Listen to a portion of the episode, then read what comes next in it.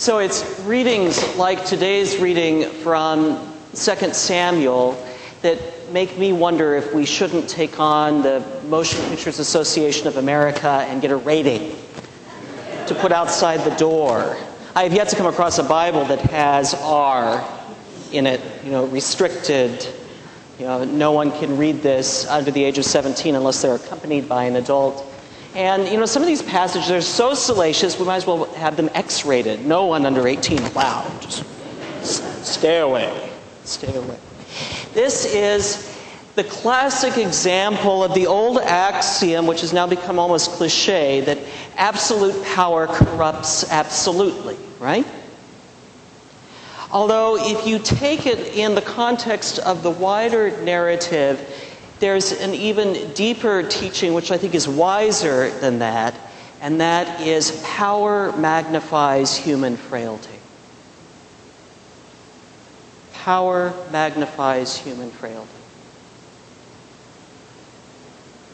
Now, there's a way in which this story reflects our culture as well because we live in a celebrity culture, right?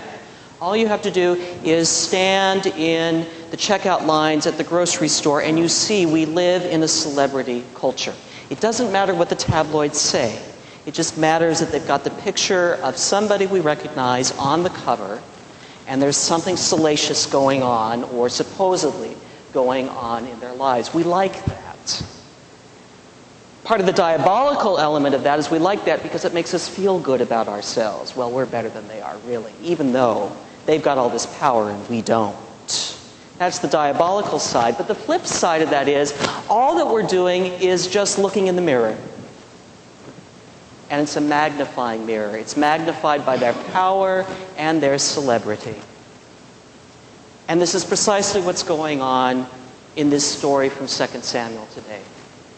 David is human and frail, just like the rest of us, and it's being the celebrity, the king of Israel, that magnifies all of that frailty. And of course, because he has power to influence and control, he abuses it.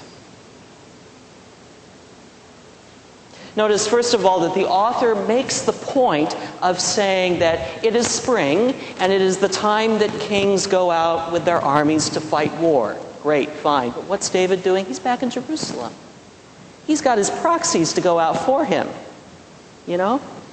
The author is saying it's not just that David's being your average king, he's not being a very good king either.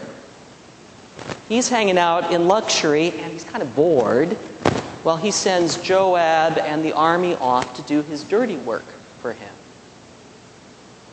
And of course, there's this story about Bathsheba worthy of any motion picture. I'm surprised there haven't been more movies made of this, quite frankly. The name pops up, right? But it's the same story we've heard about kings through the centuries, you know. I think of, you know, one of our crazy uncles, Henry VIII right? Mm-hmm. You know, who knew his scripture well. And it's like, did he read this story? Was he taking lessons from David? But the other interesting thing about this story is that there's no mention of God whatsoever. It's almost as though David's spring has told God to go take a hike. No mention of God at all. The God who appointed David as king over his people, the God who empowered David to be a heroic figure when Israel needed a heroic figure. That God is silent, mute, absent, not mentioned, possibly even for a moment forgotten.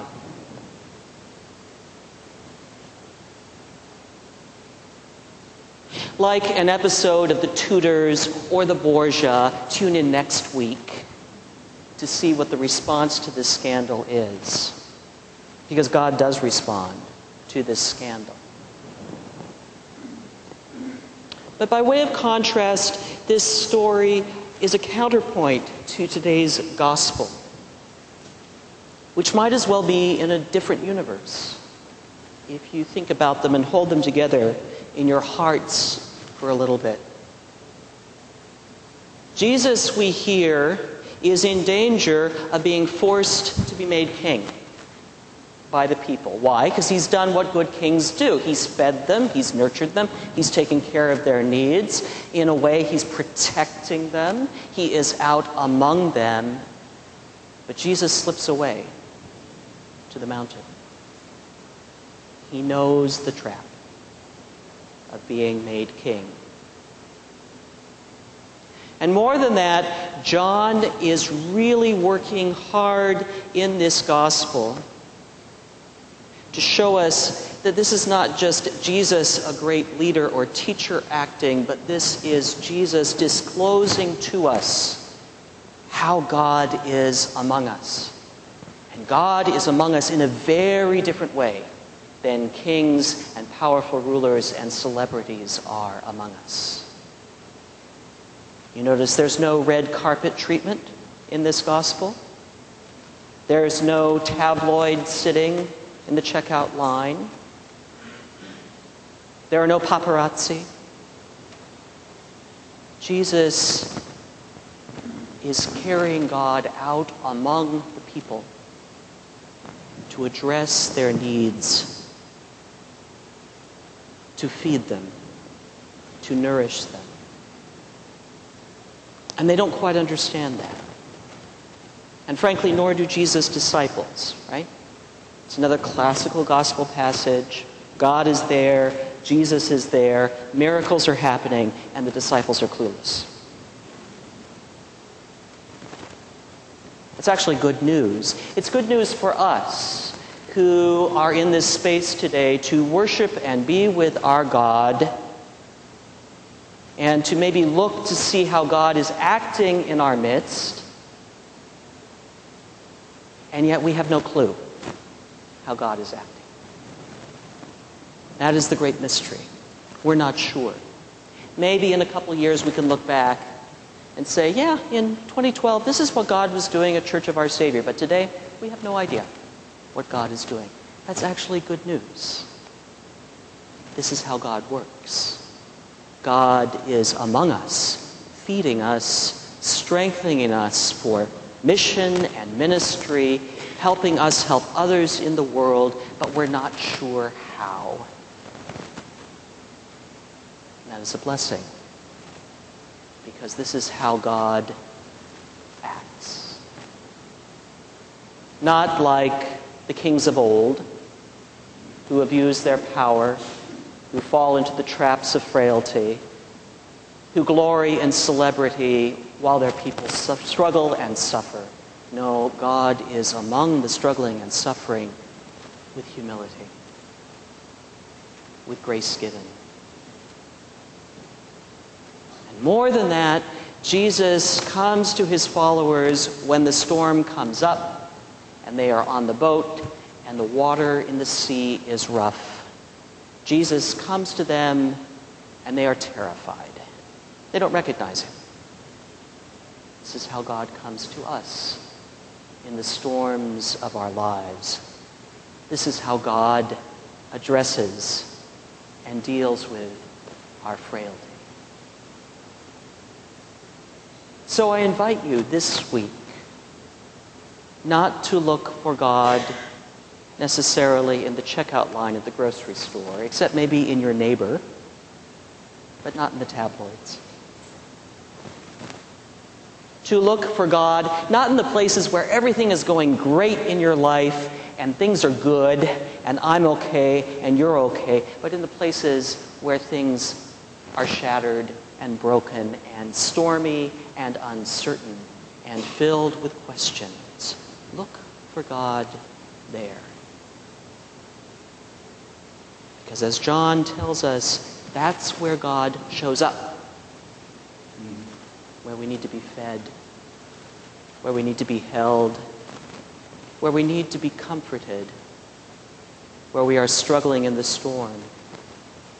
And most of all, and this is perhaps the greatest radical element of our faith, in the places where we cannot see God.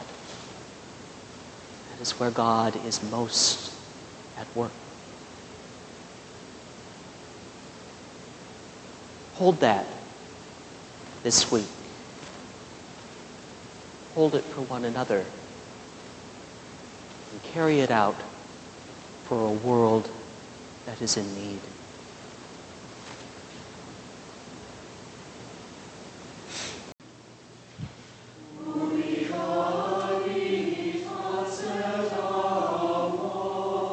This has been a sermon podcast from the Episcopal Church of Our Savior, Mill Valley, California.